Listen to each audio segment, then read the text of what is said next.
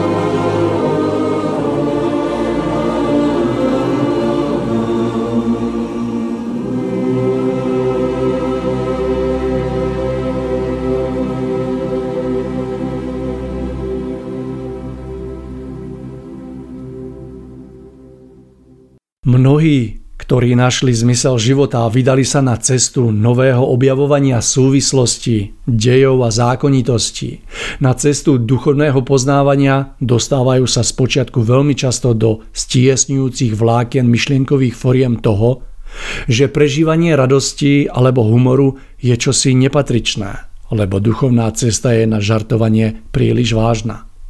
Avšak je to veľký omyl, lebo mnohí ľudia, ktorí sa s úzkoprsou krčovitosťou, ktorú považujú za vážne úsilie, pustia do zmeny svojho života, strácajú iskru prirodzenosti, strácajú ľahkosť a nadľad a dostávajú sa do myšlienkových foriem suchého hlbania. Radosť to sú krídla ducha, ktorá môže slobodne vzliednuť, nadýchnúť sa a tešiť sa zo všetkého krásneho, čo je nám tu na zemi dané k životu. Zo všetkého krásneho, čo tu môžeme my ľudia vytvárať. Radosť rozjasní našu mysel, ktorá vždy hľadá východiska zo situácií, hľadá nové cesty a pomáha človeku prekonávať mnohé prekážky. Ak sa dostaneme do nejakého prežívania, ktoré si žiada našu reakciu, naše riešenie, prvé, čo sa v nás v tej chvíli odohrá, je naša citová reakcia. Môžu to byť buď emócie strachu, vzdoru, bolesti, či naopak odvahy, sily vyriešiť danú vec, byť niekomu či niečomu nápomocný. Všetko to sa odohrá v našom tzv. Malom mozgu, ktorý je spojený s našim duchovným prežívaním, z ktorého sú potom všetky tieto vnútorné podnety okamžite prevádzané do tzv. Predného mozgu. V prípade, že však v reakcii na vonkajšie podnety podľahneme pocitu márnosti, spúšťame tak signál z nášho malého mozgu smerom k parasympatiku, ktorý je spojený nervovými vláknami s celým našim telom a vysiela signály, ktoré nás ešte oslabia a vyvolajú stav strachu z neistoty. Z pohľadu zvonka to vyzerá, že sa človek v takejto situácii zachmúri a rezignuje a má pocit, že nesie všetku ťažobu sveta na svojich pleciach.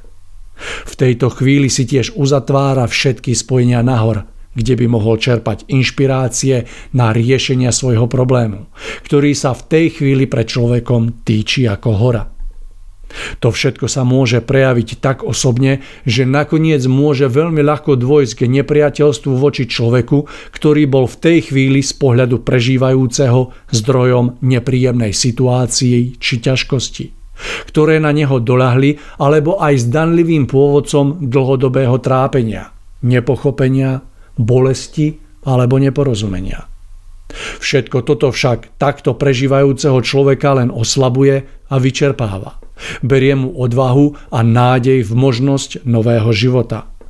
Taký človek má potom pocit, že nie je možné tu na zemi nič zmeniť, lebo ľudia sú nepoučiteľní, sebeckí, necitliví, nič nechápajúci. Možno si poviete, že to je už príliš čierny obraz, ale ak vlievame svoje duchovné sily predovšetkým do nerstva parasympatiku, hoci len na základe maličkosti, táto špirála nás skôr či neskôr dobehne.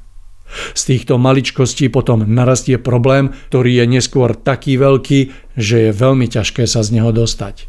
Tiež iste poznáte, ako silne ovplyvniť človeka, ktorý sa odobral po svojej starobe na tzv. Zaslúžený odpočinok, to, ako sa k novej situácii postaví. Pokiaľ rezignuje a len tak vnútorne dožíva svoj život, poddá sa svojmu trápeniu, bolestiam svojho tela a potom tiež skutočne čoskoro rezignuje aj jeho telesný organizmus.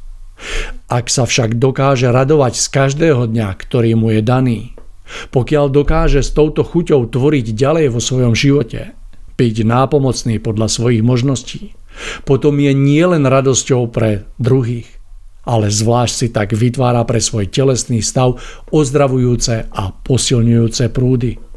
Jeho telo je celkom nastavené na nám milý sympatikus. V tomto nastavení sa teda odohráva úplne niečo iné, než pri spustení impulzov emócií cez parasympatikus. Impulzy dané sympatiku prechádzajú našimi orgánmi a tým nám dávajú silu, odvahu a hlavne riešenia.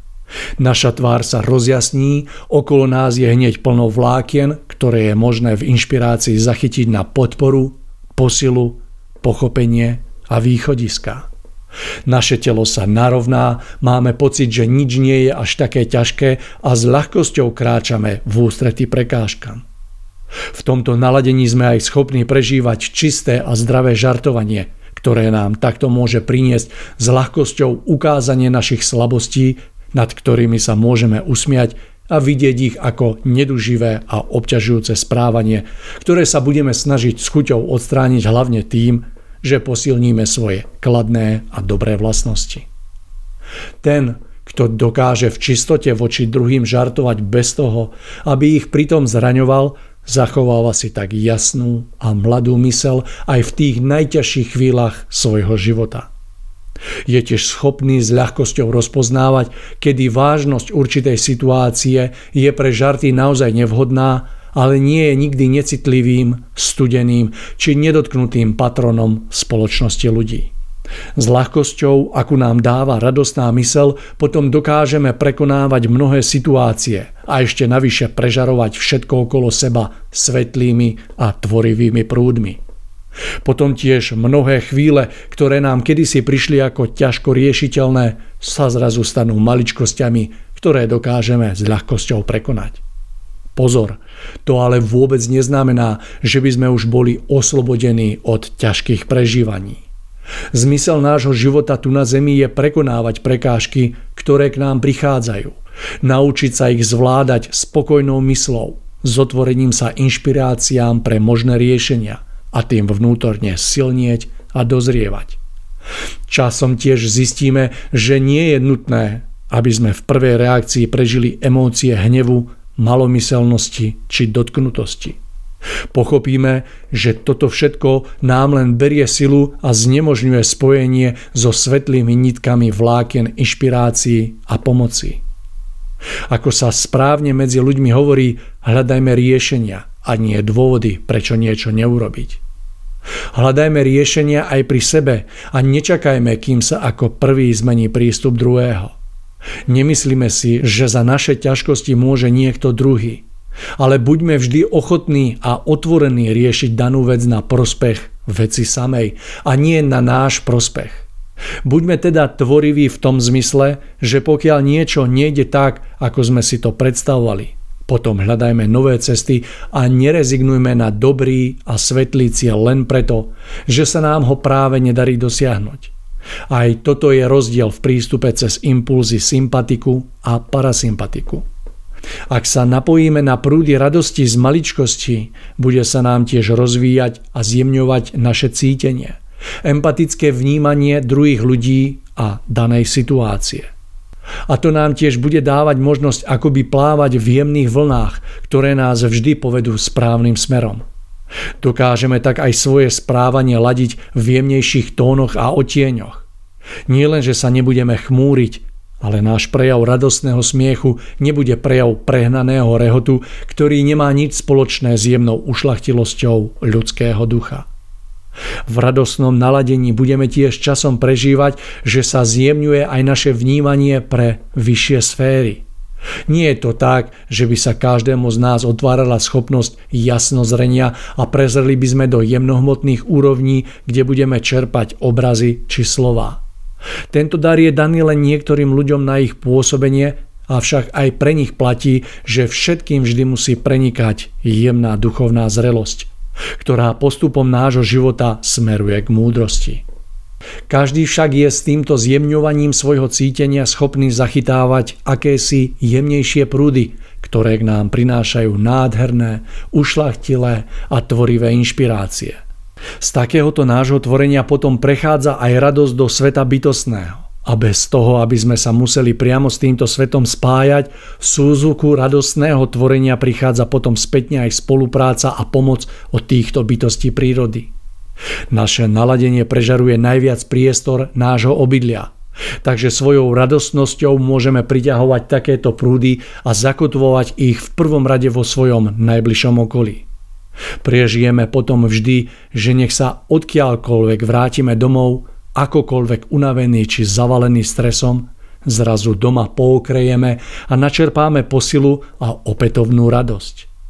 To všetko je možné, pokiaľ dokážeme mať stále v popredí náš sympatikus, ktorý je najlepším priateľom pre každé riešenie situácie. Nerobme si však tiež z tejto časti nášho mozgu zaklinaciu formulku. Berme to len ako potvrdenie a doplnenie toho, že čistá radosť je pre náš život potrebná a nebojme sa byť veselými a radostnými ľuďmi. Nestávajme sa uzavretými, zatrpknutými, dotknutými, neschopnými prijať humor a čisté žartovanie, pretože ono je pre nás nesmierne dôležitým a pomáhajúcim. Tam, kde vládne táto ľahkosť radostného spolupražívania, je tvorivý a činorodý duch a z toho všetkého vyvierajúce priateľstvo a dôvera. Tam, kde sa ľudia uzatvárajú radostnosti v obave zo žartovania, ktoré nie je patričné pre duchovné usilovanie k svetlu, nastáva po čase strnulosť, zachmúrnenosť, necitlivosť, nedôvera a neschopnosť povznieť sa nad mnohé problémy. Človek, ktorý je schopný prežívať radosť, humor či žartovanie v ich čistej podobe, dokáže tiež vo svojom vnútri oveľa silnejšie prežívať svoj prirodzený vzťah k svojmu tvorcovi, k stvoriteľovi. Radostnom čine so šťastím vo svojom srdci velebí Boha. Nemá ani potrebu predvádzať pred druhými ľuďmi svojimi upetými prejavmi neprirodzené formy uctievania stvoriteľa. Jeho vzťah je plný citu a lásky, ktorý prežíva vo svojom vnútri a dokáže tým tak bezpečne rozpoznávať vhodnosť či nevhodnosť situácie, keď je smiech posilou a kam naozaj nepatrí. Nemusí nad tým však premýšľať, lebo jeho vedie čistý a radostný cit. Jeho duch sa tým vo svojich prejavoch zušľachťuje a kráča dopredu na svojej ceste. Krásny, príjemný podvečer, milí poslucháči. Srdečne vás vítam v úvode 53. vydania relácie. Ešte sa to dá zachrániť. Dnes s pánom Milanom Šupom na tému Užitočné rady na cestu záhrobím i súčasnosťou. Mário Kovačík je moje meno a budem vás dnešnou reláciou sprevádzať. Pán Šupa, želám vám krásny podvečer. Srdečne pozdravujem. Takže dnešná téma ešte raz Užitočné rady na cestu záhrobím i súčasnosťou. Takže nebudem zdržiavať, odovzdávam slovo, nech sa páči. Takže srdečne pozdravujem pána Kovačíka i všetkých poslucháčov tejto relácie, ktorá bude tentokrát orientovaná, tak povediac, praktickým smerom. Budeme si v nej totiž hovoriť o rôznych praktických radách, užitočných pre našu púť s tvorením. Užitočných pre naše putovanie najhrubšou, hrubohmotnou časťou univerza, kde sa práve nachádzame, ale zároveň užitočných aj pre naše putovanie jemnejšími úrovňami hmotnosti, kam odídeme vo svojej duševnej podobe po odložení fyzického tela. Účelom týchto rád je, aby sme kráčali s tvorením čo najbezpečnejšie, aby sme sa vyhli nástrahám a pascám, číhajúcim na nás v rôznych úrovniach univerza a aby sme čo najpriamejším spôsobom, bez okľúk a slepých uličiek došli do cieľa nášho putovania, ktorým je večná ríša ducha, totožná s biblickým kráľovstvom nebeským. Tieto rady môžu byť zvlášť prospešné aj preto, lebo čas určený na našu púť s tvorením sa kráti a nikto z nás si v dnešnej dobe nemôže dovoliť časom nejako extrémne plýtvať, pretože nás ľahko môže postretnúť osud 5 nerozumných panien, ktoré sa ocitli pred zatvorenou bránou k životu večnému. Táto relácia bude teda rozdelená na dve časti.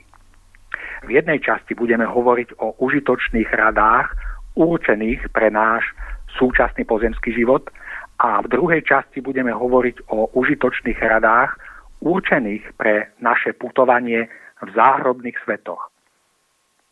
A ako už je zvykom v týchto reláciách, budú to samozrejme rady duchovné, pretože skutočný zmysel nášho bytia je duchovný a je ním náš vstup a návrat do ríše ducha. No a aby sme zbytočne nepredlžovali úvodné slovo, pustíme sa hneď do jednej z týchto rád. Bude to rada týkajúca sa optimálneho spôsobu riešenia problémov. Niet totiž na zemi nejakého človeka, ktorý by vo svojom živote nebol vystavený nejakým väčším alebo menším problémom, ktoré by nemusel riešiť, zaujať k ním nejaké stanovisko alebo určitým spôsobom sa s ním vysporiadať. Hlavným problémom vysporiadavania sa ľudí s problémami je však ich spôsob riešenia. Pretože toto riešenie je v drvivej väčšine prípadov iba čisto rozumovo-racionálne. Rozumovo-racionálne riešenie je však riešením neplnohodnotným, ktoré už vo svojom zárodku vytvára základy pre ďalšie budúce problémy, pnutia, spory a konfliktné situácie. Je tomu tak preto, lebo my ako ľudské bytosti sme bytostiami duchovnými, čo znamená, že duchovný rozmer našej osobnosti sa má premietať do všetkého, čo robíme. To znamená, že aj do spôsobu riešenia všetkých našich problémov. Rozumová racionalita preto nemôže byť autonómna a nezávislá, ale musí byť usmerňovaná a riadená duchovným rozmerom našej osobnosti, prejavujúcim sa citom, srdcom, svedomím a intuíciou. Náš rozum musí poslúchať impulzy citu a srdca, pretože ak ich neposlúcha, privedie nás do nešťastia. Privedie do nešťastia jednotlivcov, národy i celú planétu. Pozrime sa preto z tohto uhla pohľadu na to, akým spôsobom by sme sa mali správne vysporiadať so všetkými prichádzajúcimi problémami. Keby sme mali tento spôsob vyjadriť v jedinej vete, znela by takto. Správne riešenie problémov spočíva v tom, že ich nebudeme riešiť. Znie to na prvé počutie nelogicky a paradoxne a zvláštne, a preto to bude treba samozrejme podrobnejšie vysvetliť. Takže počúvajte toto vysvetlenie. Účelom toho, o čom budeme teraz hovoriť, je oboznámiť poslucháčov s novou a prevratnou metódou prístupu k našim problémom, prostredníctvom ktorej sme schopní problémy nielenže vyriešiť, ale popri tom ešte navyše získať významný duchovný benefit, schopný nás výrazným spôsobom posunúť vpred v našom duchovne osobnostnom vývoji. Každý problém, stojaci pred nami a vyžadujúci riešenie, má tendenciu vťahovať nás do seba. Má schopnosť intenzívne na seba priťahovať našu vedomú pozornosť. V snahe riešiť problém sa doň hlboko ponárame a stále sa ním zaoberáme. Premýšľame, trápime sa a hľadáme riešenie. Často kvôli tomu nemôžeme ani spať. Nechutí nám jesť. Sme frustrovaní alebo cítime hnev a zlosť. Cítime ťažobu vo svojom vnútri. Prichádzajú depresie a my sme nútení hľadať pomoc. Najskôr u priateľov, neskôr u psychológov a nakoniec u psychiatrov. Akým spôsobom teda efektívne riešiť svoje problémy? V prvom rade by sme si mali uvedomiť, že absolútne všetko, o čom sme hovorili, sa deje v našej mysli. Mali by sme si uvedomiť, že problémom sa zaoberáme, snažíme sa ho riešiť a zápasíme s ním v našom rozume a v mysli. Oni sú vnútorným priestorom, kde to všetko prebieha a kde sa to všetko deje. No a to, čo je skutočne prevratným, je uvedomenie, že za neschopnosťou vyriešiť mnohé zásadné problémy stojí práve náš rozum a naša myseľ, ktoré toho v zložitejších prípadoch nie sú schopné. To znamená, že samotný problém nie je ani tak v probléme, ktorý sa snažíme vyriešiť, ale v nedostatočnosti rozumu a mysle, ktoré ho neraz nie sú schopné uspokojivo riešiť. Je totiž zvykom, že ľudia najviac dôverujú práve rozumu a mysli. Domnievajú sa, že práve oni majú najväčšiu kompetenciu. Ale o tom, že tomu tak vôbec nie je, svedčia čakárne psychológov a plné čakárne psychiatrov. Svedčia o tom osudy mnohých ľudí, ktorých ich závažné problémy doslova ničia a vnútorne trvalo zožierajú. Ľudia musia dokázať prijať fakt, že mnohé naše problémy nie sú riešiteľné prostredníctvom rozumu a mysle, že sú nimi riešiteľné len na čas, len krátkodobo a nedostatočne, aby potom znovu povstali v inej forme a ešte intenzívnejšie. Tým sa už dostávame ku kľúčovému uvedomeniu, že ak sa máme dostať z ťaživej pasce neriešiteľných problémov, môžeme toho dosiahnuť len tak, že sa povznesieme nad nedostatočnosť rozumu a mysle. Že presunieme naše vedomie mimo rozum a myseľ, kde do reality inej a vyššej, do reality nášho vyššieho ja, stojaceho nad realitou nášho nižšieho ja, reprezentovaného rozumom a myslou. Musíme sa povzniesť do reality nášho živého ducha, žijúceho vo sfére, kde žiadnych problémov niet, kde je len šťastie, radosť a harmónia. Toto ale môžeme dokázať jedine vtedy, keď pochopíme a hlboko si v sebe uvedomíme, že máme vo svojom vnútri dve ja, že v sebe máme dve úrovne osobnosti. Úroveň nižšiu, reprezentovanú rozumom a myslou, a úroveň vyššiu, reprezentovanú našim duchom. Naše nižšie rozumové ja má spojenie s hmotou a fyzickým svetom a naše vyššie duchovné ja má spojenie s večným duchom.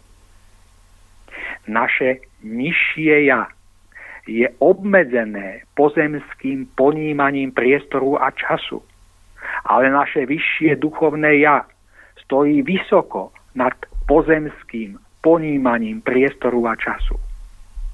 Naše nižšie ja je obmedzené materiálnou realitou a naše vyššie ja je spojené s večnou realitou ducha, v ktorej matéria a s ňou súvisiace problémy nemajú miesta. Ak teda dokážeme akceptovať realitu existencie dvoch ja v nás a ak sa vnútorne dokážeme povzniesť od svojho nižšieho ja k tomu vyššiemu, dokážeme sa tým zároveň odpútať od všetkých problémov. Dokážeme sa od nich odosobniť a získať nadhľad nad myslou a tým aj nad problémami, ktoré v mysli rozoberáme a do ktorých nás náš rozum a myseľ neustále vťahujú. Tak získame nadhľad a schopnosť dívať sa na všetko z vrchu, Vymaníme sa z problémov a ocitneme sa nad nimi.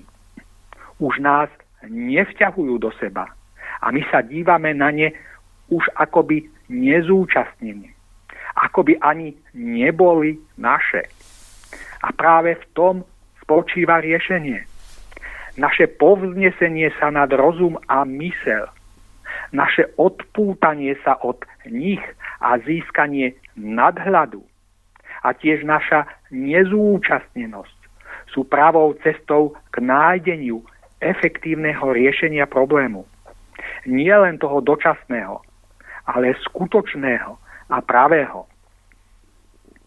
Lebo najväčšia pravda života spočíva v tom, že riešenie mnohých vecí, ktoré nás dlhodobo trápia, sa nachádza práve vo sfére mimo rozumu a mysle. Vo sfére večného ducha, ktorý vo svojej všeobsiahlosti nahliada naraz minulosť, prítomnosť i budúcnosť. A preto je človeku schopný ukázať správnu cestu a správne riešenie všetkých jeho problémov. Otázkou teraz už len zostáva, ako dosiahnuť žiaduceho povznesenia vedomia človeka z jeho nižšieho ja, reprezentovaného myslou, k jeho vyššiemu ja, reprezentovaného jeho duchom. Ukážme si dva spôsoby, ako je to možné dosiahnuť. Prvým a najefektívnejším z nich je modlitba.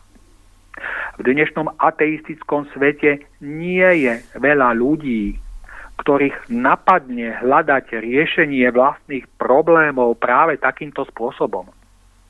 I to je jeden z dôvodov, prečo tak narastá počet depresií a rôznych psychických problémov.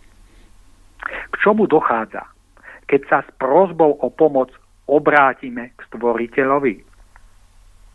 Dochádza k tomu, že naše vedomie, ktoré je štandardne ukotvené v rozume a mysli, zaoberajúcej sa najrozličnejšími myšlienkami a problémami, sa povznesie v prosbe k Stvoriteľovi do sféry mimo rozumu a mysel. Naše vedomie sa pozdvihuje do sféry ducha, získava nadhľad a prostredníctvom duchovného vnuknutia a inšpirácie prijíma, ako sa k danému problému správne postaviť a ako ho správne riešiť. To všetko príjmeme a pochopíme prostredníctvom svojho citu, pretože náš duch znalý riešenia sa v nás prejavuje citom. No a druhý spôsob povznesenia sa nad naše nižšie ja môže byť trebárs aj takýto. Na istom ostrove existoval kláštor preslávený tým, že doň prichádzali ľudia modernej doby plní rôznych problémov, depresií a neraz i v zlom zdravotnom stave. Po pobyte v kláštore však z neho odchádzali radostní a fyzicky zdraví. Čo zázračného tam s nimi mnísi urobili? Kláštorní hostia pracovali v záhrade a plnili aj iné povinnosti, potrebné pre bežný chod života v kláštore. Avšak ich prvoradou povinnosťou, bez ohľadu na to, ako sa cítili a aké problémy ich tam dohnali, bolo mať neustále na tvári pery rozsiahnuté do úsmevu. A to aj na silu. Kto bol viackrát za deň mníchmi prichytený, že tak nečiní, dostal službu naviac, alebo sa musel postiť o chlebe a vode. Milí poslucháči, skúste si to niekedy sami doma. Bez ohľadu na to, ako sa práve cítite a bez ohľadu na to, aké problémy máte, hoci aj na silu. Skúste udržať úsmev na svojej tvári. Úsmev je totiž výrazom radosti. A radosť prúdi z ducha. Čistá radosť a z nej prameniaci úsmev v skutočnosti pochádzajú z ducha. Ale platí to aj opačne. Úsmev a radosť sa môžu stať našou cestou k duchu. Len to skúste a uvidíte, čo to s vami urobí. Uvidíte, že s úsmevom na tvári nie je možné hlbať o problémoch. Váš úsmev je totiž niečím, čo vás je schopné povzniesť zo sféry hlbavého rozumu a mysle do sféry ducha a radosti. Obyčajný úsmev nás je schopný odpútať od nášho nižšieho ja a povzniesť k nášmu vyššiemu ja. A hoci len v krátkom dotyku s radosťou, mierom a harmóniou nášho vyššieho ja, spočívajúceho vo svetle, môže potom pookriať naše vedomie. Môže sa posilniť naša osobnosť.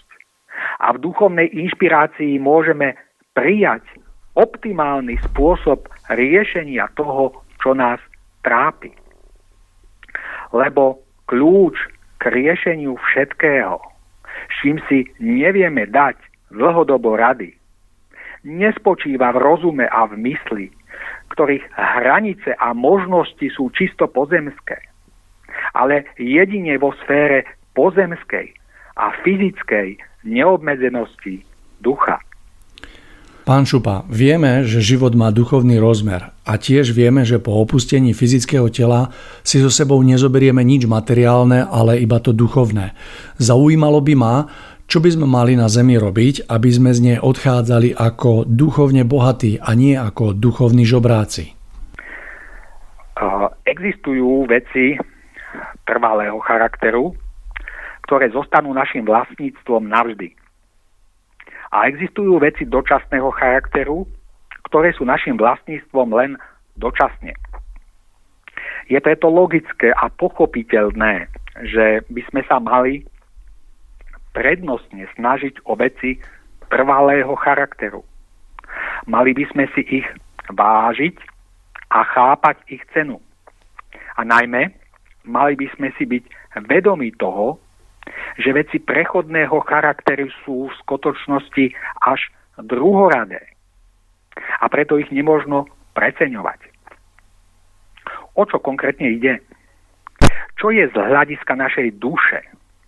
Čiže z hľadiska našej skutočnej osobnosti trvalé a čo len dočasné.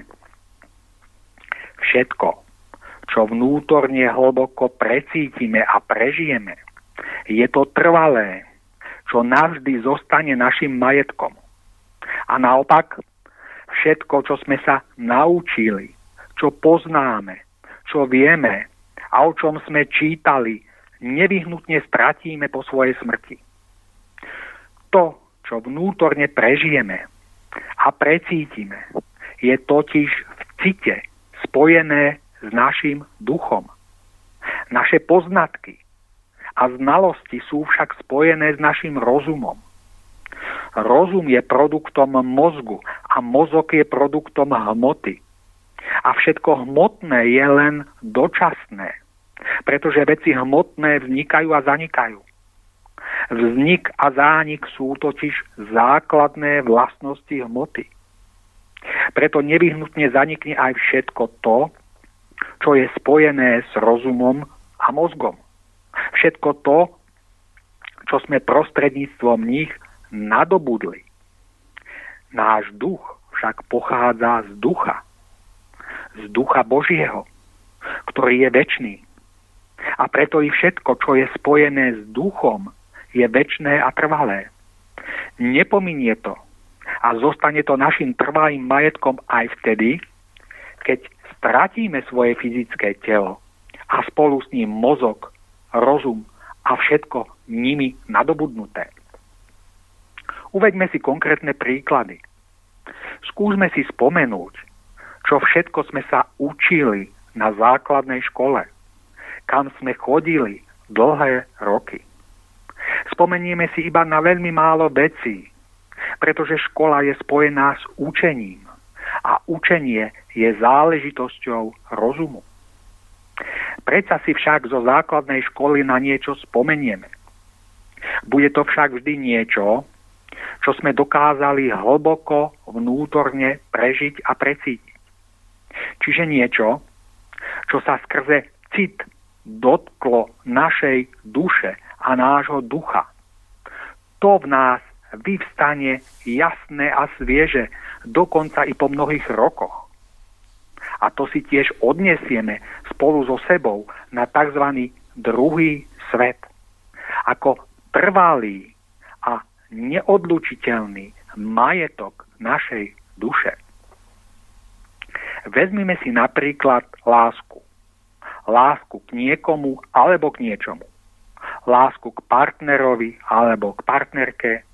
Ale môže to byť aj láska k zvieraťu, láska k prírode, láska k hudbe alebo celkové k umeniu a podobne. Akákoľvek láska je vždy spojená s citom a s hlbokým vnútorným citovým prežívaním. A ako už bolo spomenuté, citové prežitia sa dotýkajú nášho ducha a tým sa stávajú našim trvalým majetkom. Ako zásadnú skutočnosť by sme si preto mali uvedomiť, že všetko, čo je prežité a precítené, má veľký význam z hľadiska večnosti. Čo je naučené a poznané, čiže uchopené rozumom, má význam len z hľadiska tohto nášho konkrétneho pozemského života. Má to význam pre našu fyzickú a materiálnu existenciu. Nejde tu o dehonestovanie a podceňovanie rozumu, pretože rozum má obrovský význam pre uľahčenie našej fyzickej existencie. Na druhej strane však rozum a všetko, čo s ním súvisí, nesmie byť preceňované a stavané oveľa vyššie, než je zdravé tak, ako sa to žiaľ deje v súčasnosti. Ľudia by mali správne chápať tieto skutočnosti a mali by si podľa toho upraviť priority vo svojom živote. Mali by po správnosti dávať dôraz predovšetkým na to, čo je večné, a naopak nepreceňovať to, čo je len dočasné. A ak hovoríme o večnosti a o večných pokladoch, ktoré nám nik nevezme, nie je možné obísť existenciu stvoriteľa ako ústredného nositeľa večnosti. S existenciou stvoriteľa súvisia všetky náboženské systémy na našej planete. Ich cieľom je budovanie vzťahu k stvoriteľovi a nájdenie spojenia s ním a s jeho svetlom. Na základe všetkých doteraz uvedených skutočností je jasné, že cesta k najvyššiemu vedie iba cez cit, cez hlboké citové prežívanie našej viery. Iba toto otvára cestu nahor. Ak by sme napríklad poznali celú Bibliu úplne dokonale, alebo dokonca naspamäť, z hľadiska večnosti by nám to nebolo nič platné, pretože by to bolo len vecou rozumu.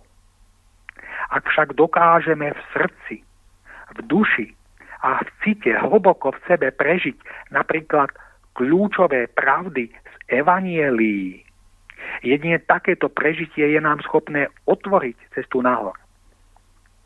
A to isté platí aj o posolstve Syna človeka, ktorý prišiel na zem z vôle Božej, aby dokonalú znalosť jeho vôle, ako i ostatných pre ľudí najpotrebnejších duchovných znalostí sprostredkoval svetu vo svojom posolstve. Biblia a posolstvo Grálu sú diela duchovné.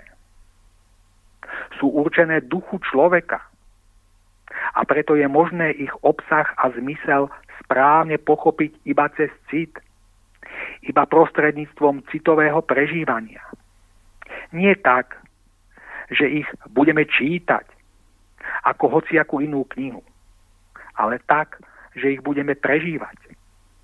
Že budeme prežívať a vnútorne preciťovať večné pravdy a duchovné zákonitosti, ktoré sú v nich obsiahnuté.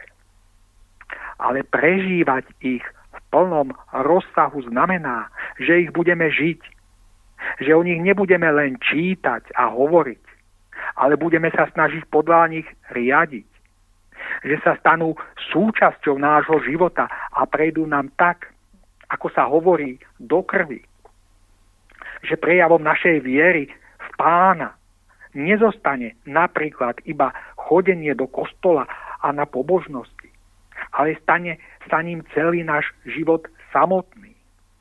Ním a v ňom máme prežívať svoju vieru Stvoriteľa. Živú vieru v Najvyššieho máme prežívať prostredníctvom prejavovania úcty a ohľadu voči našim blížnym. Máme ju prežívať svojou snahou o čestnosť, spravodlivosť, čistotu, harmóniu a dobro. A všetko, čo takýmto spôsobom a v takejto snahe prežijeme, sa stane trvalým a nehynúcim majetkom našej duše, ktorý si odniesieme so sebou na druhý svet a ktorý povedie našu dušu k svetlu. Pamätajme preto, že len veci večné majú pre nás rozhodujúci význam. Je však tragické, ak to ľudia ignorujú a premrhávajú svoj život tým, že nadhodnocujú veci dočasného charakteru. Študujú, vzdelávajú sa, učia sa jazyky, sledujú spravodajstvo, rozvíjajú si znalosti, čítajú a tak ďalej. Neuvedomujú si však, že z toho všetkého im nezostane vôbec nič, lebo o to po svojej smrti prídu, pretože prídu o mozog a s ním spojený rozum, v ktorom to bolo všetko zhromaždené. Ľudia by preto mali zhromažďovať svoje poklady v nebi a v duchu, prostredníctvom citového prežívania, pretože jedine ono je tým, čo nám zostane.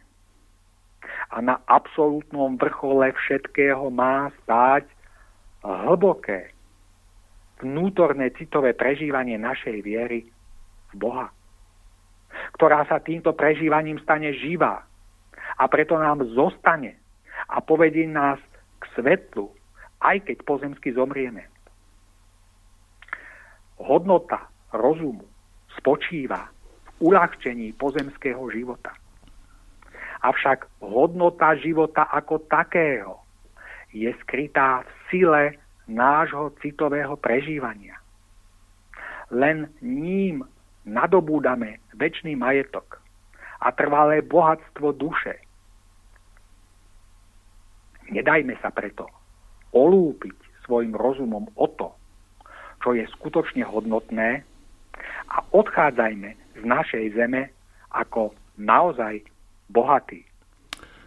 Pán Šupa, najväčšie veci sú prosté a jednoduché. Jednou z nich je radosť, ktorú v rozličných podobách prežíva každodenne každý z nás.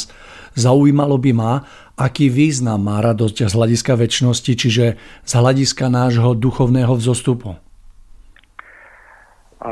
Táto moja úvaha bude o spojení prežívania radosti s duchovným vzostupom človeka. Bude o tom, aký obrovský význam má radosť v našom živote. Na jej krídlach sa môžeme, ba dokonca máme, vzniesť k výšinám. Najúžasnejšie na celej veci je to, že radosť je niečo, čo zažil a dennodenne prežíva úplne každý z nás. Tento moment je potrebné len vedomejšie uchopiť a správne využiť. A on nám prinesie stonásobne väčšie požehnanie ako nám prináša dnes. V prvom rade si je treba uvedomiť, že radosť je darom Stvoriteľa. Pretože Stvoriteľ chce, aby sa všetky bytosti a všetci tvorovia v jeho stvorení radovali. Preto nám bol darovaný dar vedomého bytia. Pre radosť našu i radosť Božiu. V tomto je skryté pochopenie podstaty fenoménu radosti. V tomto je skryté pochopenie jej významu a hĺbky. Pochopenie spočíva v tom, že vo chvíľach prežívania radosti sa dostávame do spojenia so Stvoriteľom v naplnení jeho priania, aby všetky bytosti v jeho stvorení boli šťastné a radovali sa. Reálne to teda znamená, že vo chvíľach, kedy prežívame radosť, či už veľkú alebo malú, by sme si mali uvedomiť vzácny okamžik nášho prepojenia so Stvoriteľom. Ak si to uvedomíme, naša radosť úplne automaticky a prirodzene prerastie do vďačnosti. Do vďačnosti smerovanej nahor k Stvoriteľovi za dar prežívania radosti v jeho stvorení. V modlitbu vďaky za dar obyčajnej, prostej radosti zo života. Za dar radosti z nového dňa. Za dar radosti z detí a rodiny. Za dar radosti z práce a tvorenia. Za dar radosti z prírody. Za dar radosti z pohybu. Každodenný život prináša každému z nás stovky momentov drobných i väčších radostí. V ich spolu prežití s vďačnosťou sa máme možnosť prostredníctvom každej z nich povzniesť k Stvoriteľovi. Toto je prvý a kľúčový rozmer radosti, budujúci a upevňujúci náš vzťah k Stvoriteľovi. Tento vzťah je tým najcennejším, čo ľudská duša má a čo môže získať. To, čo dnes chýba radosti ľudí, je znalosť jej prepojenia so Stvoriteľom. Bez znalosti tohto prepojenia ich radosť doteraz neprerástla do vďačnosti a preto zostáva jalová a neplodná. To je prvé pochopenie rozmeru radosti. Pochopenie druhého rozmeru radosti logicky vyplýva z toho prvého. Ak totiž v radosti spolu prežitej s vďačnosťou dosiahneme spojenie so Stvoriteľom, skrze toto spojenie k nám môžu prúdiť zhora všetky jeho pomoci. V našom prežívaní radosti a vďačnosti sa stávame doslova obklopení a obkolesení pomocami zhora. Rozjasnením našej duše v momente radosti sa vnútorne otvárame žiarivému jasu svetla Božieho, ktorého požehnanie, pomoc a ochrana začnú okamžite prúdiť ku každému, u koho je k tomu vytvorená vhodná pôda. Stvoriteľ poznáva svojich prostredníctvom svetla radostivých duší a zahŕňa ich požehnaním. Kto sa raduje a je vďačný, s tým je Pán. Tomu pomáha a ochraňuje ho. Preto sa radujme a buďme vďační. Zvlášť v dnešnej dobe, ktorá nás chce svojou enormnou negativitou pripraviť o radosť. Nedajme si ju však vziať, pretože každý, kto podľahne obavám, strachu, úzkosti, depresii, dezilúzii, sklamaniu a podobným emóciám predsa jasne vníma, ako jeho duša oťažie pochmúrnym vnútorným nádením, ako sa v nej zotmie. Pochmúrne, temné a negatívne naladenie duše nás odpája od svetla a púta k temnote. V protiklade k tomu naopak radosť rozjasňuje naše vnútro. A v zjasnení našej duše nachádzame spojenie s jasom svetla Božieho. Prostredníctvom radosti a vďačnosti sa stávame deťmi svetla, ochraňovanými svetlom. A naopak, prostredníctvom chmúrneho a negatívneho naladenia duše sa spájame s temnotou a sme ňou strhávaní do čoraz väčšieho temna. Tretím rozmerom radosti je detské radostné presvedčenie vo víťazstvo svetla a dobra na zemi. Vo víťazstvo stvoriteľa a jeho vôle. V dnešnej, mimoriadne negatívnej dobe mnohí ľudia stratili vieru v dobro a v jeho víťazstvo. Zmalomyselneli a prestávajú veriť, že by dobro, spravodlivosť, čestnosť, čistota alebo ohľaduplnosť mohli zvíťaziť. Rozumovo-racionálne vnímanie reality ich utvrdzuje v tom, že to nie je možné. Že zlo je na zemi už natoľko silné, že sa to nedá. Takéto pesimistické uvažovanie však nie je nič iného ako pochmúrne pútanie sa k temnu. Jeho však možné ľahko prekonať radosťou, stojacou mimo spútavajúcu racionalitu rozumu. Radosť neuvažuje, nekalkuluje a neporovnáva. Radosť triská a vo vďačnosti smeruje nahor. Všetky chmáry, dezilúzie prekonáva radostné presvedčenie vo víťazstvo svetla, Boha a jeho vôle. Pretože ide o silu, ktorej nemôže nič odolať. Lebo tam, kde sa objaví svetlo a začne žiariť, nemá žiadne temno šancu a musí ustúpiť. A skrze takéto radostné presvedčenie ľudí môže potom skutočne prúdiť víťazná sila svetla až dolu k zemi a zdolávať temno. Znamená to teda, že vlastným radostným presvedčením vo víťazstvo síl svetla a dobra napomáhame a prispievame k reálnemu víťazstvu týchto síl na našej zemi. Rozum bude tieto skutočnosti neustále spochybňovať. Ale ak do toho vložíme žiarivý prvok radosti, zmiznú všetky pochybnosti a víťazstvo svetla sa stane skutočnosťou. No a štvrtým rozmerom radosti je radostné presvedčenie v možnosť uzdravenia. Súčasťou lásky stvoriteľa ku všetkým ním stvoreným bytostiam je schopnosť tejto lásky uzdravovať z chorôb. Presne tak, ako to kedysi robil Kristus, ktorý bol vtelenou láskou Božiou. Kristus však neuzdravil všetkých. Uzdravil len niektorých.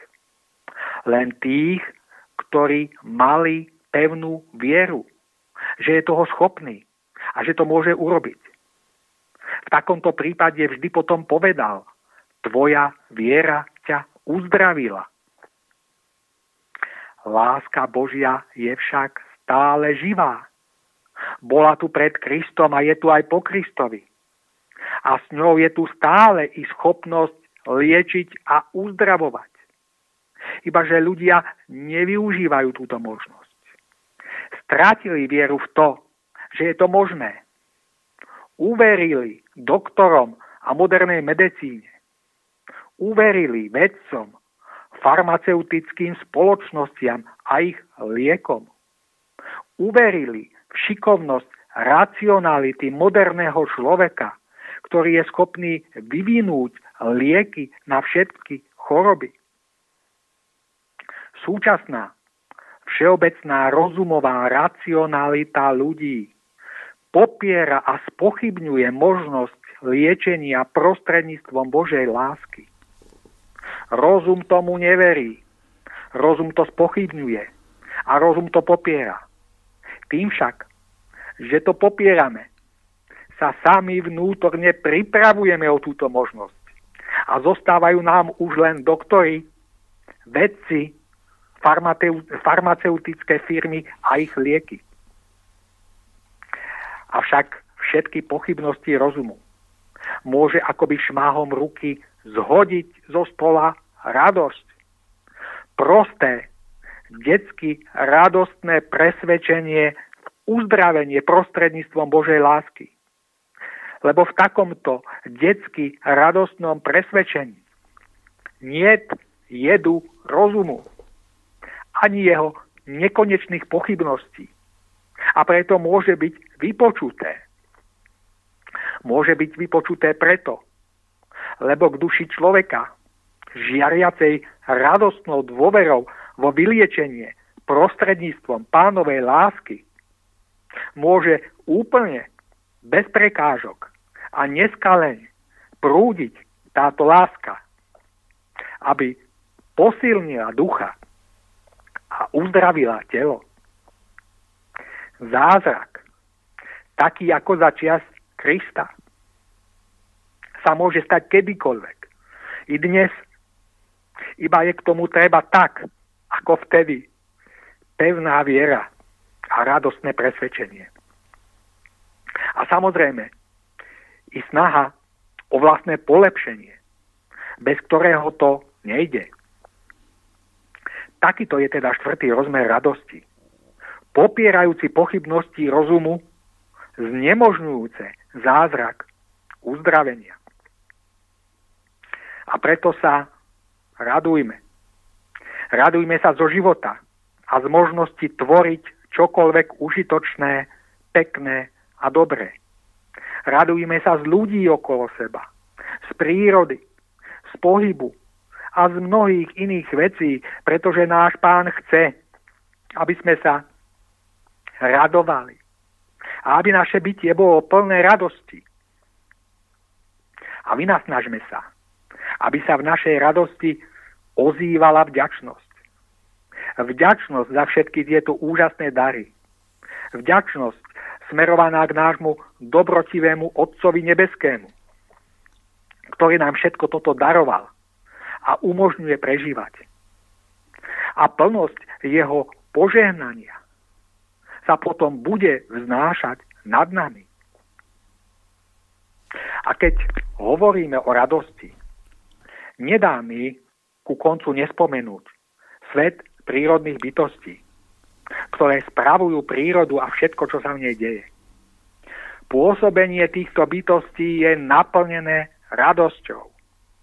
Je naplnené radostným tvorením v súlade s vôľou Najvyššieho, ktorú s radostným nadšením vtláčajú do chodu prírodného diania.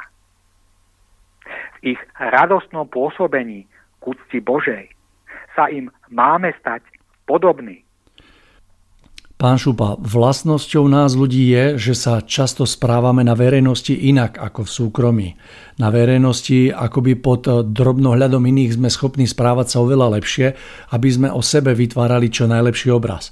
V súkromí však už často poľavíme a dáme voľný priebeh svojim chybám, nedostatkom a negatívnym vlastnostiam. Keby sme ale na sebe trochu pracovali, dokázali by sme sa ovládať aj doma, čím by sa dalo predchádzať podľa mňa mnohým konfliktom, hádkam, rôznym sporom či dokonca domácemu násiliu. Čo by ste ľuďom poradili, aby sa dokázali schopiť aj doma? Ľudia sú v každej minúte dňa i noci nepretržite monitorovaní. Je zaznamenávané každé naše cítenie, každá naša myšlienka, každé naše slovo i každý náš čin. A preto je táto rada veľmi jednoduchá a spočíva v uvedomení si týchto skutočností. Dávne generácie o tom totiž vedeli a ako výstrahu pred realitou nepretržitého monitorovania človeka vyššou mocou zobrazovali na oltároch svojich chrámov tzv. Božie oko. Bol to trojuholník, v ňom bolo zobrazené oko a z trojuholníka sa všetkými smermi šírili lúče. Išlo o symbolické vyjadrenie toho, že každého z nás stvoriteľ nepretržite vidí a ľudia by si mali túto skutočnosť neustále uvedomovať a zariadiť sa v živote podľa nej. A stvoriteľ nás nielenže ustavične vidí, ale zároveň nám aj vystavuje účet z každého nášho citu, myšlienky, slova a činu. Úplne zo všetkého, čo z nás vychádza, sú voči nám vyvodené dôsledky Božou spravodlivosťou. V prípade, že boli naše city, myšlienky, slova a činy dobré, aj dôsledky budú dobré.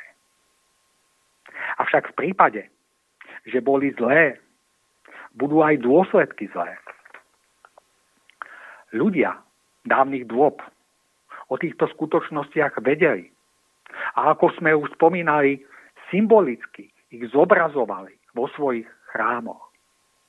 Ale pretože nepoznali pravý mechanizmus toho, ako to funguje, predstavovali si to tak, že stvoriteľ skutočne osobne pozoruje každého človeka a podľa zásluhy ho odmenuje za dobro dobrom a za zlo zlom. V súčasnosti však už dozrel čas, aby sme poznali tento mechanizmus. Pretože predstava stvoriteľa, pozorujúceho každého z ľudí osobne, je nesprávna. Je nesprávna preto, lebo stvoriteľ to nerobí. Stvoriteľ má na to svojich služobníkov. Má na to vykonávateľov svojej vôle. Ide o ten istý druh služobníkov, ktorí spravujú prírodné dianie. Pretože aj v tomto prípade prebiehajú procesy, podobné procesom v prírode. V prírode sa bytosti prírody starajú o všetko, čo v nej rastie, dozrieva a prináša plody. Starajú sa o stromy, kvety a rastliny. Starajú sa o nich od semienka cez malú rastlinku až po veľký strom, ktorý nakoniec prinesie svoje ovocie. A presne toto isté sa deje aj vo vzťahu k monitorovaniu jednania človeka a vyvodenia dôsledkov, ktoré musí za svoje jednanie prijať. Každé naše cítenie, každá naša myšlienka, každé naše slovo a čin sú semienka, ktoré sejeme do záhrady Pánovho stvorenia. A bytostní služobníci najvyššieho tieto semienka, nech už sú dobré alebo zlé, polievajú a starajú sa o ne, aby vyrástli a priniesli svoje ovocie. Ovocie, ktoré bude musieť prežívať, prijať a požívať ten, kto ich zasial. Toto ovocie požívame jednak počas svojho pozemského života a jednak aj potom, keď odídeme na druhý svet. Na druhom svete nás čaká ovocie a dôsledky všetkého, k čomu sme dali podnet svojimi citmi, myšlienkami, slovami a činmi. Čakajú nás rajské záhrady, plné krásneho a dobrého ovocia, alebo záhrady pekelné, plné trpkého a jedovatého ovocia. Aj to, čo práve teraz a v tejto chvíli prežívame, nech už je to pozitívne alebo negatívne, je iba ovocím toho, akým spôsobom sme cítili, mysleli, hovorili a jednali v minulosti. V minulosti dávnej, nedávnej alebo v minulosti, presahujúcej tento náš momentálny pozemský život. Mali by sme preto začať na tieto skutočnosti konečne dbať s oveľa väčšou vážnosťou. Mali by sme dbať predovšetkým na čistotu svojho vnútra, na čistotu svojho vnútorného života, čiže na kvalitu nášho cítenia a myslenia. Toto je rozhodujúce a toto je základ, lebo to, ako cítime a myslíme, sa automaticky odzrkadľuje v našej reči i v našom jednaní. Preto svoju bdelosť nemusíme koncentrovať na každé jednotlivé slovo a každý jednotlivý čin, čo sa v podstate v aktivite dňa ani nedá. Stačí, ak uprieme svoju pozornosť predovšetkým na čistotu svojho vnútra, na čistotu svojho srdca, na čistotu svojich citov a myšlienok. Naše slova a činy budú potom automaticky také, akými sami vnútorne sme. Dobré a ušľachtilé v prípade čistého a ušľachtilého vnútra, alebo zlé, nízke a neušľachtilé v prípade ignorovania kvality svojho vnútra. Čiže v prípade absolútne nekontrolovaného vnútorného života, ponechaného na pospas úplne všetkému. Preto udržujme krb svojich myšlienok čistý. A zároveň v sebe udržujme silné a pevné chcenie k dobru. Tak budeme siať iba dobré semienka, ktoré ruky bytostných služobníkov Pána privedú k rastu a k tomu, aby priniesli dobré ovocie, prinášajúce požehnanie našim blížnym i nám samotným. Dávajme si však veľký pozor, aby sme vo svojom vnútri nepestovali a netolerovali veci zlé, nízke a nečisté. Pretože aj tieto semená privedú ruky bytostných služobníkov Pána k rastu a k tomu, aby priniesli svoje zlé ovocie, prinášajúce nešťastie a skazu našim blížnym i nám samotným.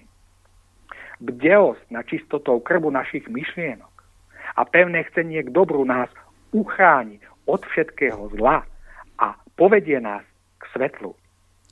Pán Šupa, dostali sme sa niekde už troška za polovicu našej dnešnej relácie. Navrhujem, aby sme si dali krátku prestávočku na také mierne vydýchnutie, no a po nej by sme pokračovali v rozprávaní. Súhlasíte? Áno, určite. Dobre, ideme na to.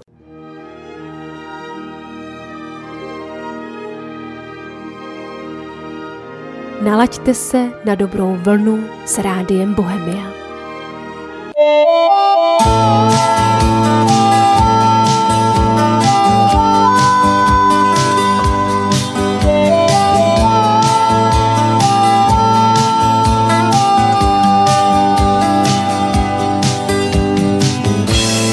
Byla si mým zdrojem kalorií.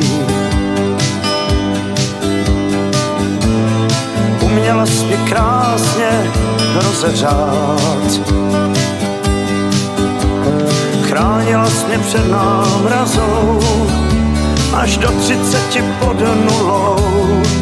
Tvá přítomnost je dneska dobou minulou. Tak ti to chci všechno vrátit zpátky. Snad ti trochu tepla přijde vhod. Nevím přesně kudy chodíš a nemám zprávy kam chceš jít. A tak ti chci jen popřát léto, jak má být. Léto, jak má být s tím vším, co známe. Léto, jak má být, nic víc a nic míň.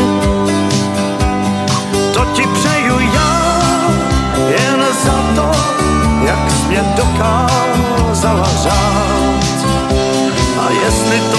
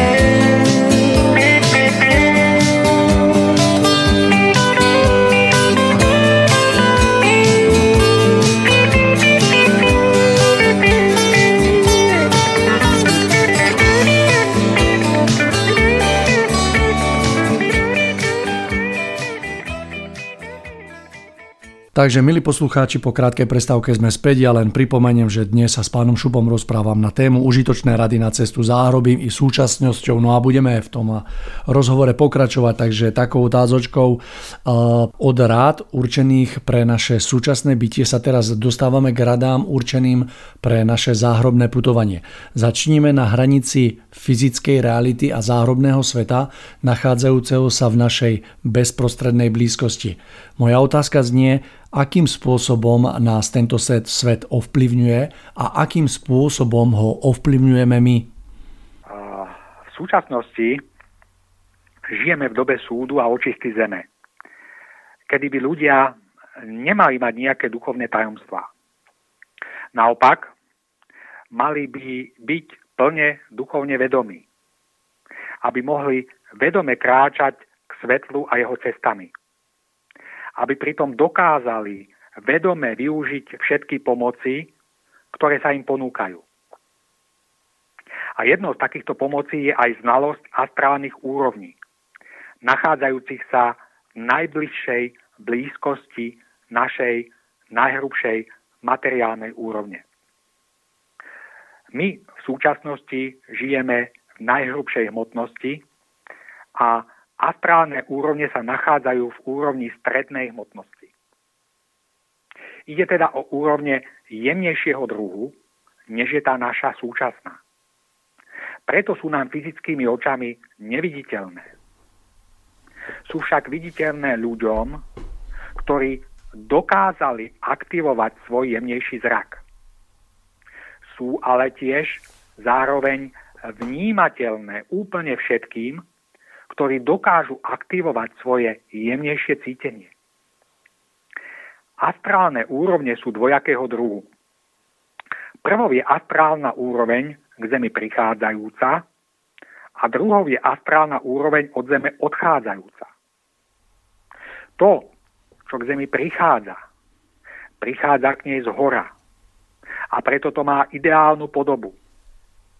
To, čo od Zeme odchádza, je tvorené myšlienkovými a citovými formami ľudí a preto to má takú podobu, akú tomu dávajú ľudia kvalitou svojho cítenia a myslenia.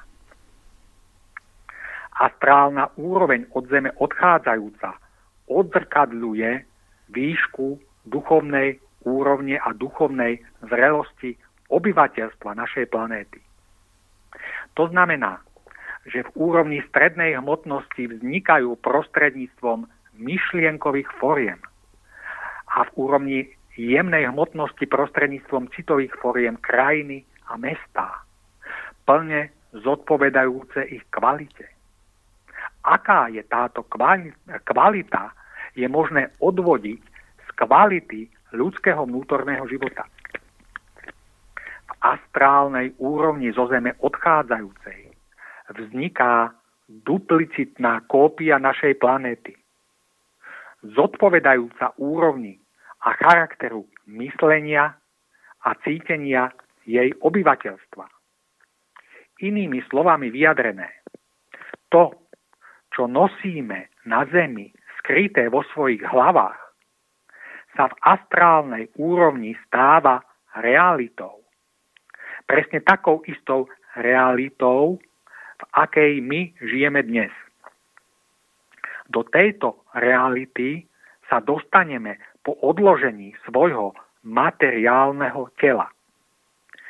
Spôsobom, charakterom a kvalitou svojho cítenia a myslenia neustále nevedomky formujeme astrálny svet a do tohto sveta potom vstúpime v našej duševnej podobe.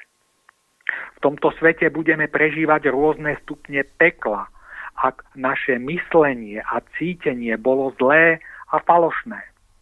Alebo v ňom budeme prežívať rôzne úrovne neba, ak naše myslenie a cítenie bolo dobré a čisté. Ak bolo dobré a čisté, budeme môcť vstúpať do najjemnejších sfér hrubej hmotnosti, odtiaľ potom do jemnohmotnosti, a z jemnohmotnosti do večnej ríše ducha, čiže do konečného cieľa nášho putovania všetkými svetmi a úrovňami. Preto nám autor knihy, odhaľujúcej všetky tajomstvá stvorenia s názvom Vo svetle pravdy, odporúča, aby sme sa neustále snažili o dobré chcenie a o zachovávanie krbu našich myšlienok čistých. Ak sa o to budeme snažiť, prežijeme plnohodnotný život na Zemi a zároveň tým budeme pozitívnym spôsobom formovať astrálny svet, do ktorého vstúpime vo svojej fyzickej smrti. Budeme v ňom stúpať stále vyššie a vyššie, až nakoniec vstúpime do večnej ríše ducha. Ľudia však vo všeobecnosti o týchto veciach nevedia, ba ani nechcú vedieť. A preto charakterom, spôsobom a nekvalitou svojho cítenia a myslenia vytvárajú astrálny svet plný negativity. V ňom uviaznú ich duše po fyzickej smrti a v ňom budú trpieť dovtedy, kým sa nespamätajú a nenastúpia na cestu k Bohu a k jeho svetlu. Alebo tam zostanú až do konca trvania hmotnosti, aby sa jej koniec a rozklad stál aj ich definitívnym koncom, totožným s večným zatratením. Toľko v stručnosti k astrálnej úrovni od Zeme odchádzajúcej a teraz sa pozrime na astrálnu úroveň k Zemi prichádzajúcu. Skôr ale ako začneme, treba ešte objasniť, že životný priestor, v ktorom tu na Zemi žijeme, je vytvorený bytostiami prírody, čiže bytostnými. Bytosti prírody ho sformovali v súlade s vôľou Stvoriteľa. Preto je prírodný svet nedotknutý ľudskou rukou krásny, dokonalý, čistý a harmonický. A títo bytostní nesformovali len náš hmotný svet, ale formujú i astrálnu úroveň, tvorenú našimi citmi a myšlienkami. Ako už bolo povedané, formujú ju a vytvárajú ju v súlade s formou, obsahom a kvalitou nášho cítenia a myslenia. No a bytostní formujú aj astrálnu úroveň k Zemi prichádzajúcu. Všetko, čo k Zemi prichádza, k nej prichádza zhora. A preto je to krásne, harmonické, svetlé a dokonalé. Takov je i astrálna úroveň k Zemi prichádzajúca, ktorá je ideálnym predobrazom Zeme samotnej i všetkého, čo na nej má vzniknúť. Preto túto astrálnu úroveň môžeme nazvať aj úrovňou ideálnych predobrazov. Je sformovaná bytostnými podľa Božích zákonov a podľa Pánovej vôle a má ľuďom slúžiť ako ideálny vzor pre všetko, čo na Zemi tvoria a budujú. Aby sme to lepšie pochopili, ukážme si príklady, kedy to fungovalo tak, ako má. A kedy pozemskí tvorcovia pri svojom tvorení načreli z astrálnej úrovne ideálnych predobrazov. A tieto predobrazy materializovali a zhmotnili vo svojich dielach na Zemi. Skôr ako Johann Sebastian Bach napísal svoje skladby, boli pre neho napísané bytostnými v astrálnej úrovni ideálnych predobrazov. Bach sa dokázal naladiť na túto úroveň a vo svojej inšpirácii prijať to, čo bolo pre neho už nachystané. Skôr ako Leonardo da Vinci namaloval svoju Monu Lízu, bola Mona Líza namalovaná bytostnými v astrálnej úrovni predobrazov. Leonardo sa dokázal naladiť na túto úroveň a dokázal tento obraz zmaterializovať. Pracoval na ňom niekoľko rokov, stále sa k nemu vracal, stále ho prerábal, nebol s ním spokojný, pretože neustále vnímal veľký rozdiel medzi nádherou obrazu nachádzajúceho sa v astrálnej ríši predobrazov a jeho vlastnou schopnosťou dosiahnuť tohto ideálu.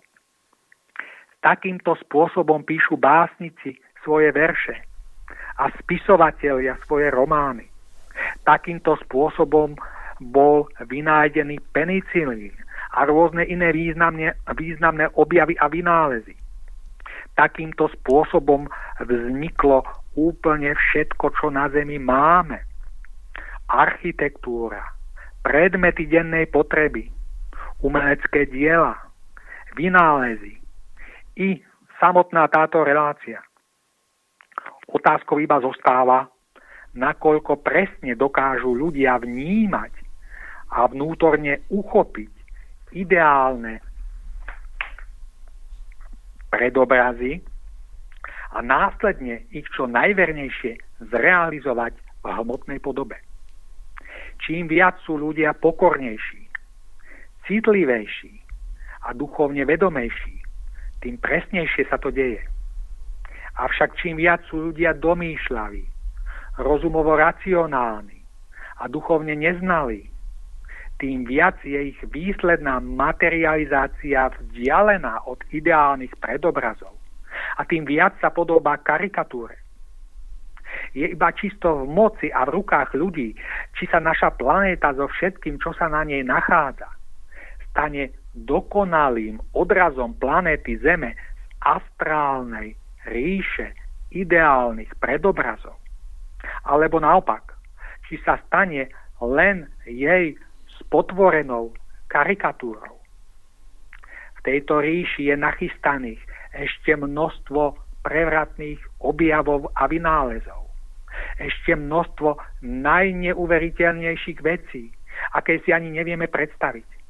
Ale na to, aby mohli byť zmaterializované, musia ľudia ešte duchovne dozrieť.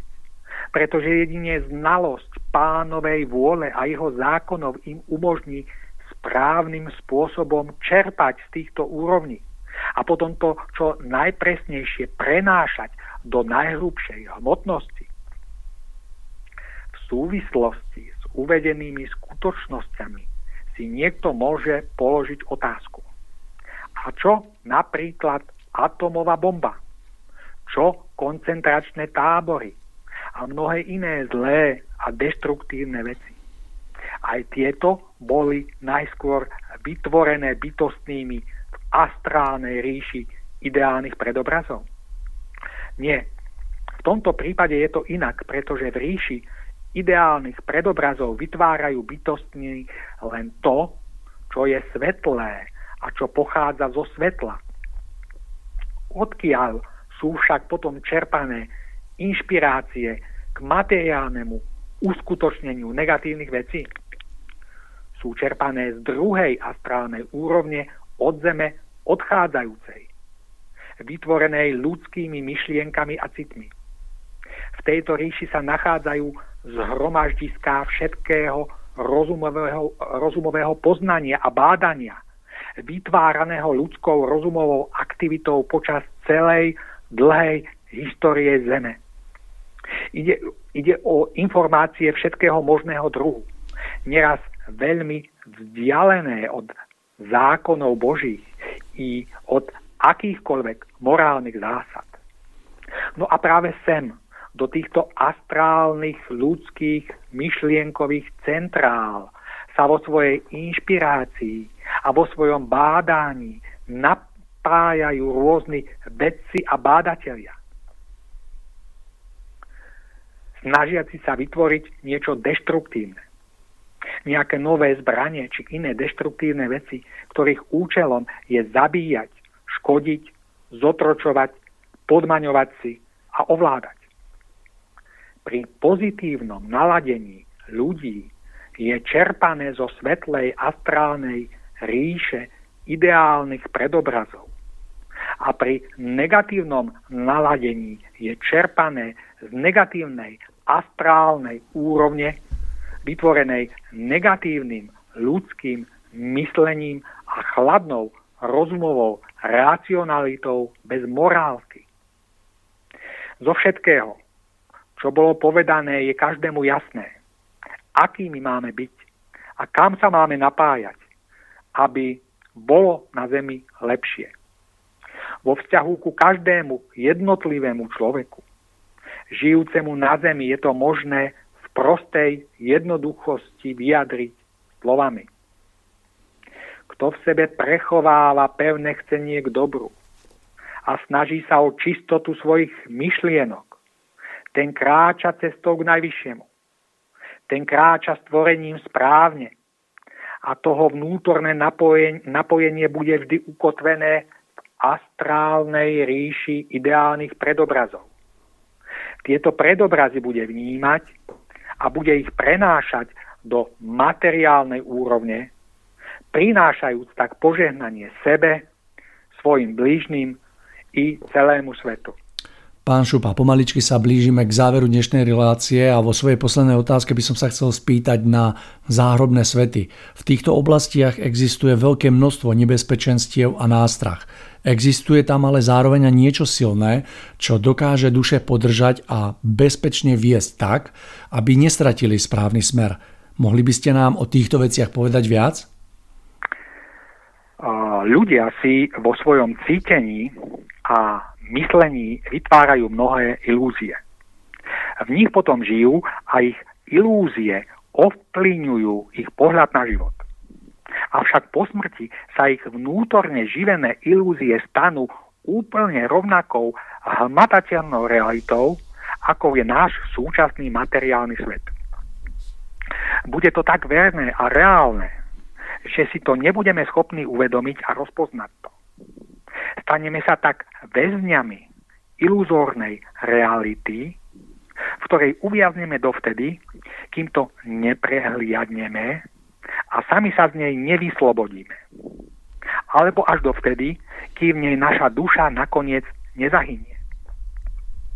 Smrť duše je však oveľa horšia ako smrť tela, pretože predstavuje definitívnu a neodvratnú záhubu osobnosti. Aby k nej nedošlo, vznikla celá táto relácia. Celým našim univerzom a všetkými jeho úrovňami prúdi Božia sila. Prúdi aj k človeku a človekom. Čo znamená, že táto živá sila oživuje a privádza k životu všetko, čo z človeka vychádza. Oživuje naše city a myšlienky, čím vznikajú živé, citové a myšlienkové formy. Živé formy vyjadrujúce to, čo cítime a myslíme. Vo vzťahu ku každému ľudskému jednotlivcovi to znamená, že sme vládcami, budujúcimi svojimi citmi a myšlienkami vlastnú ríšu. V tejto ríši alebo v tomto svete žijeme na zemi vnútorne prostredníctvom svojho citového a myšlienkového života. Po smrti a odložení fyzického tela sa však naša vnútorná realita stane realitou skutočnou a hmatateľnou. Vstúpime do nej vo svojej duševnej podobe už bez fyzického tela.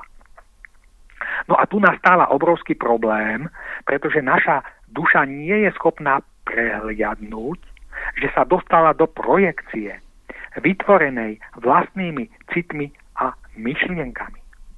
Preto túto projekciu považuje za realitu. V nej uviaznú ľudské duše na celé 1000 ročia alebo dokonca natrvalo.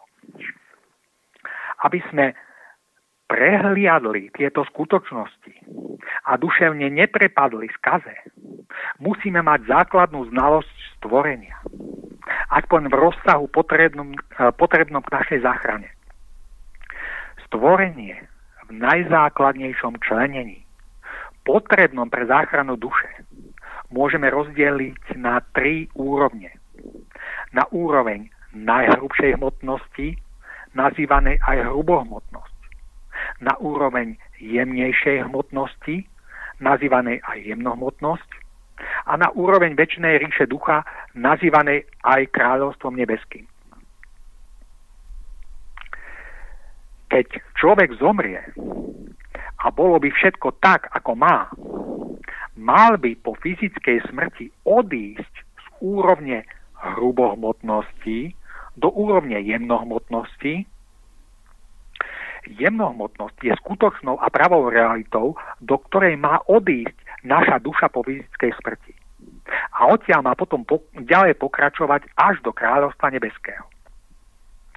Skutočnosť je však taká, že takto sa deje iba v ojedinelých prípadoch, pretože ľudské duše uviaznú po smrti vo svetok projekcie, vytvorenej vlastným pozemským cítením a myslením. Nedostanú sa teda vôbec do jemnohmotnosti, ale zostávajú stále v hrubohmotnosti. A to buď v hrubohmotnosti strednej, alebo v hrubohmotnosti jemnej.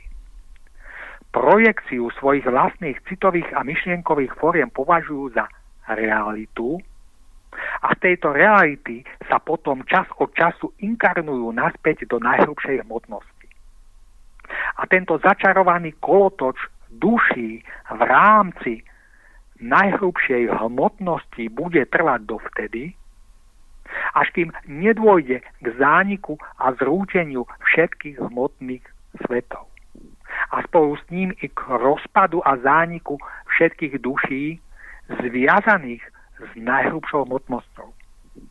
A to preto, lebo natrvalo uviazli v sebou samými vytvorených iluzórnych svetoch a neboli schopní po svojej smrti vystúpiť do jemnohmotnosti a odtiaľ do večnej ríše ducha nepodliehajúcej vzniku a zániku tak, ako hmotné svety. Aby sme lepšie pochopili tieto skutočnosti, uveďme si názorný príklad konkrétnej ilúzie, v ktorej žije množstvo ľudí na našej planete a ktorá ich po smrti privedie do nimi samotnými vytvoreného iluzórneho sveta. Obrovské množstvo obyvateľstva našej planéty žije v ilúzii, že materiálne bytie je jedinou realitou, ktorá existuje. Tejto ilúzii úplne podlieha ich spôsob cítenia a myslenia. Tomu potom plne zodpovedajú citové a myšlienkové formy produkované po celý život. A táto nimi vytvorená iluzórna skutočnosť sa im po smrti stane realitou. Do tejto reality odíde ich duša po opustení fyzického tela. Mnohí si dokonca ani neuvedomia, že zomreli. Majú dojem, ako by len niekde odcestovali. Zásadná otázka preto znie, ako môže spoznať duša po smrti, že svet, v ktorom sa ocitla, je len svetom iluzorným, svetom podliehajúcim konečnej skaze spolu so všetkými dušami v ňom uviaznutými. Odpoveď je jednoduchá a presne taká istá, ako odpoveď na otázku, akým spôsobom môže človek prehliadnúť, že súčasná materiálna realita nie je jedinou jestvujúcou realitou.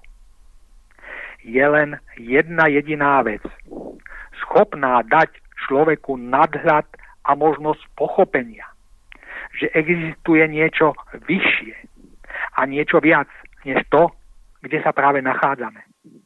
Čo je to?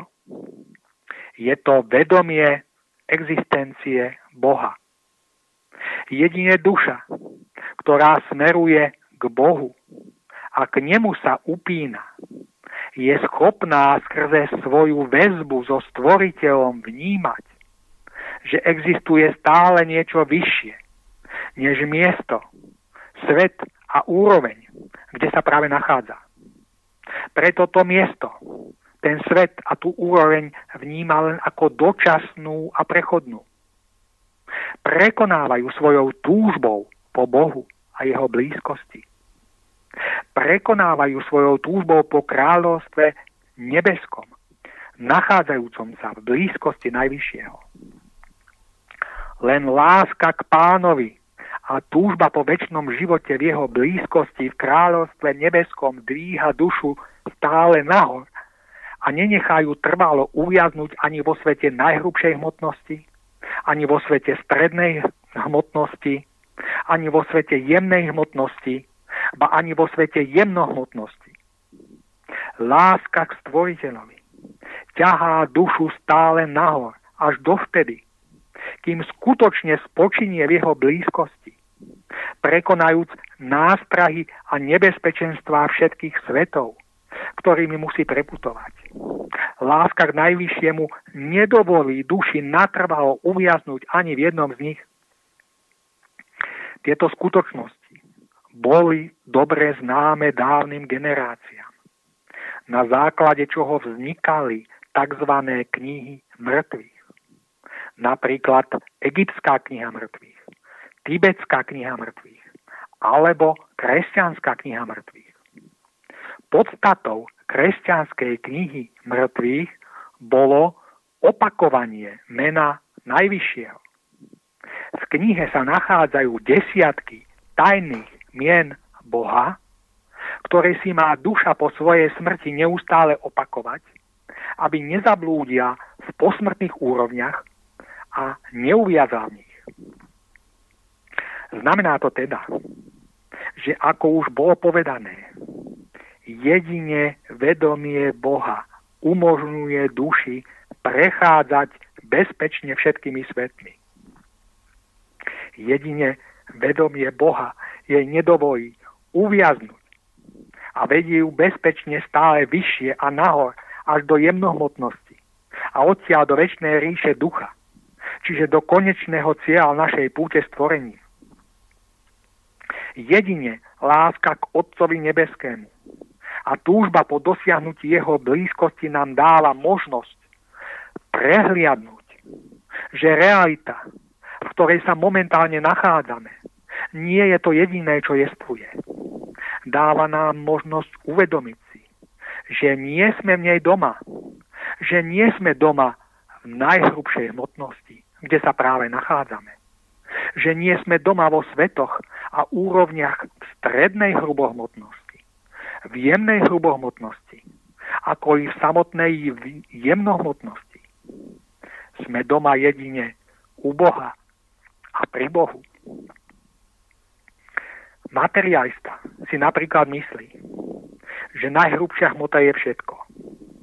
Ak nemá vieru v Pána a nesmeruje k nemu, natrvalo uviazne vo svojom omyle tak, ako sa to prihodilo tisícom materialisticky zmýšľajúcich ľudí na zemi. A tak, ako sa to prihodilo miliónom, ba miliardám ľudských duší, ktoré uviazli v záhrobných svetoch. Tieto duše uviazli v pasci ilúzie, nazývanej indickými vedami mája. Súčasná materiálna realita, ako i všetky ostatné záhrobné svety, sami o sebe však nie sú ilúziou. Sú realitou, ale ilúziou je ich chybné vnímanie ako jedinej reality. A práve táto ilúzia a táto mája sa stane mnohým dušiam večným zatratením. Práve preto, aby k tomu nedošlo, hovoril Ježiš Kristus o tom, že najdôležitejšie zo všetkého je naučiť sa milovať Boha celým svojim srdcom, celou svojou dušou, celou svojou mysľou a celou svojou silou. V kontexte všetkého doposiaľ povedaného môžeme dokonale pochopiť a doceniť obrovský význam jeho slov pre každého z nás, či už na tomto svete, alebo po odchode z tohto sveta, do sveta záhrobného. A preto nám i prvé a najdôležitejšie prikázanie prizvukuje, že najvyššie zo všetkého má stáť v našom živote jedine Stvoriteľ samotný. Nesmie byť nič iného, čo by sme stavali nad neho a čomu by sme sa kláňali. A úplne na záver si povedzme, ako sa má prejavovať láska k Stvoriteľovi. Boh je dobro. Je epicentrom a pôvodom všetkého dobra. Láska k najvyššiemu sa preto má prejavovať láskou k dobru. Má sa prejavovať snahou o dobro, Pretože ten, kto miluje Pána, ktorý je dobrom, nemôže konať zlo. Takýto človek musí mať v sebe jedine chcenie k dobrému. Pretože práve pevné dobré chcenie je pravou manifestáciou našej lásky k najvyššiemu. Je konkrétnym dôkazom našej lásky k Pánovi. To je jedna vec. Druhá vec spočíva v skutočnosti, že Otec nebeský je zároveň čistotou. Je čistotou nepoškvrnenou a kryštálovou. A preto sa láska k Stvoriteľovi musí vyznačovať i čistotou. I snahou o zachovávanie čistoty vlastného vnútra. Máme preto bdieť nad čistotou svojich myšlienok a citov, čo sa potom automaticky zodpovedajúcim spôsobom prejaví i v našich slovách a činoch. A preto chcem opakovať slová, ktoré som zopakoval v tejto relácii viackrát. Kto má v sebe pevné chcenie k dobru a snaží sa udržať krb svojich myšlienok čistý, ten správnym spôsobom miluje Stvoriteľa. Preto sa jeho láska, pomoc a ochrana budú vznášať nad ním. A silou výchra ho vytrhnú zo všetkých nebezpečenstiev a nástrach, v ktorých musia uviaznuť a zahynúť všetci tí, ktorí pravú lásku k Stvoriteľovi nemajú. No a toto boli už moje posledné slová v tejto relácii. Prajem všetkým poslucháčom krásne jesenné dni a hlavne úspešnú púť stvorením, aby sme sa raz všetci spoločne mohli stretnúť vo večnej ríši ducha. Tak, milí poslucháči, to bolo posledné slovo dnešného vydania. Ďakujeme vám za pozornosť a tešíme sa do skorého počutia. Želám vám krásne, svetlom prežiarené dni. Lúči sa s vami Milan Šupa a od mikrofónu Mário Kovačík.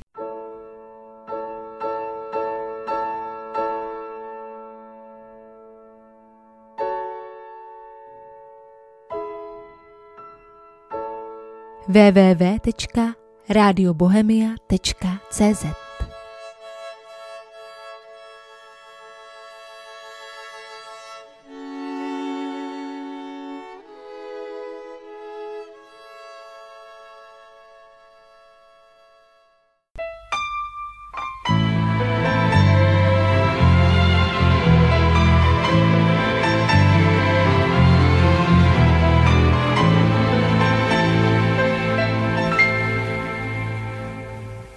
Kdybych byl malířem slunečných strání a měl bych tě svějířem a s pousmáním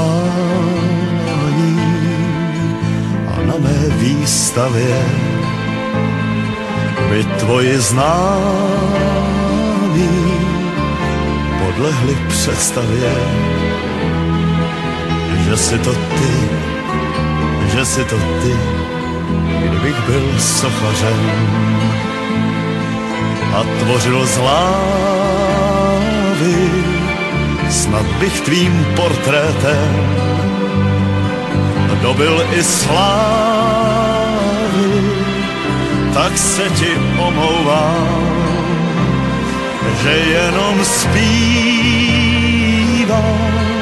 A věř mi, dlouho mám ten pocit, i když ho skrývám, protože moje píseň nemá zlatý rám. Tak patří dívčím snům a patří dětským rám.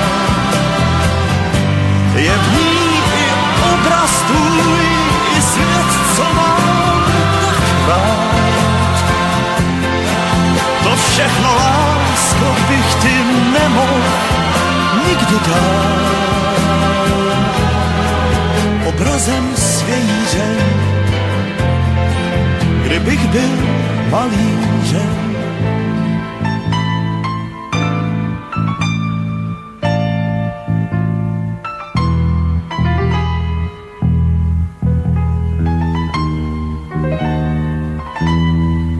Kdybych byl malířem hlubokých tůní, měl bych svět z barev jen, bez jeho vůní, tak se ti omlouvám, že jenom zpívám. A věř mi, dlouho mám ten pocit, i když ho skrývám, protože moje píseň nemá zlatý. Tak patří dívčím snům a patří dětským hrám. Je v ní i obraz tvůj, i svět, co mám tak rád. To všechno, lásko, bych ti nemohl nikdy dát. Obrazem s vějířem, kdybych byl malířem.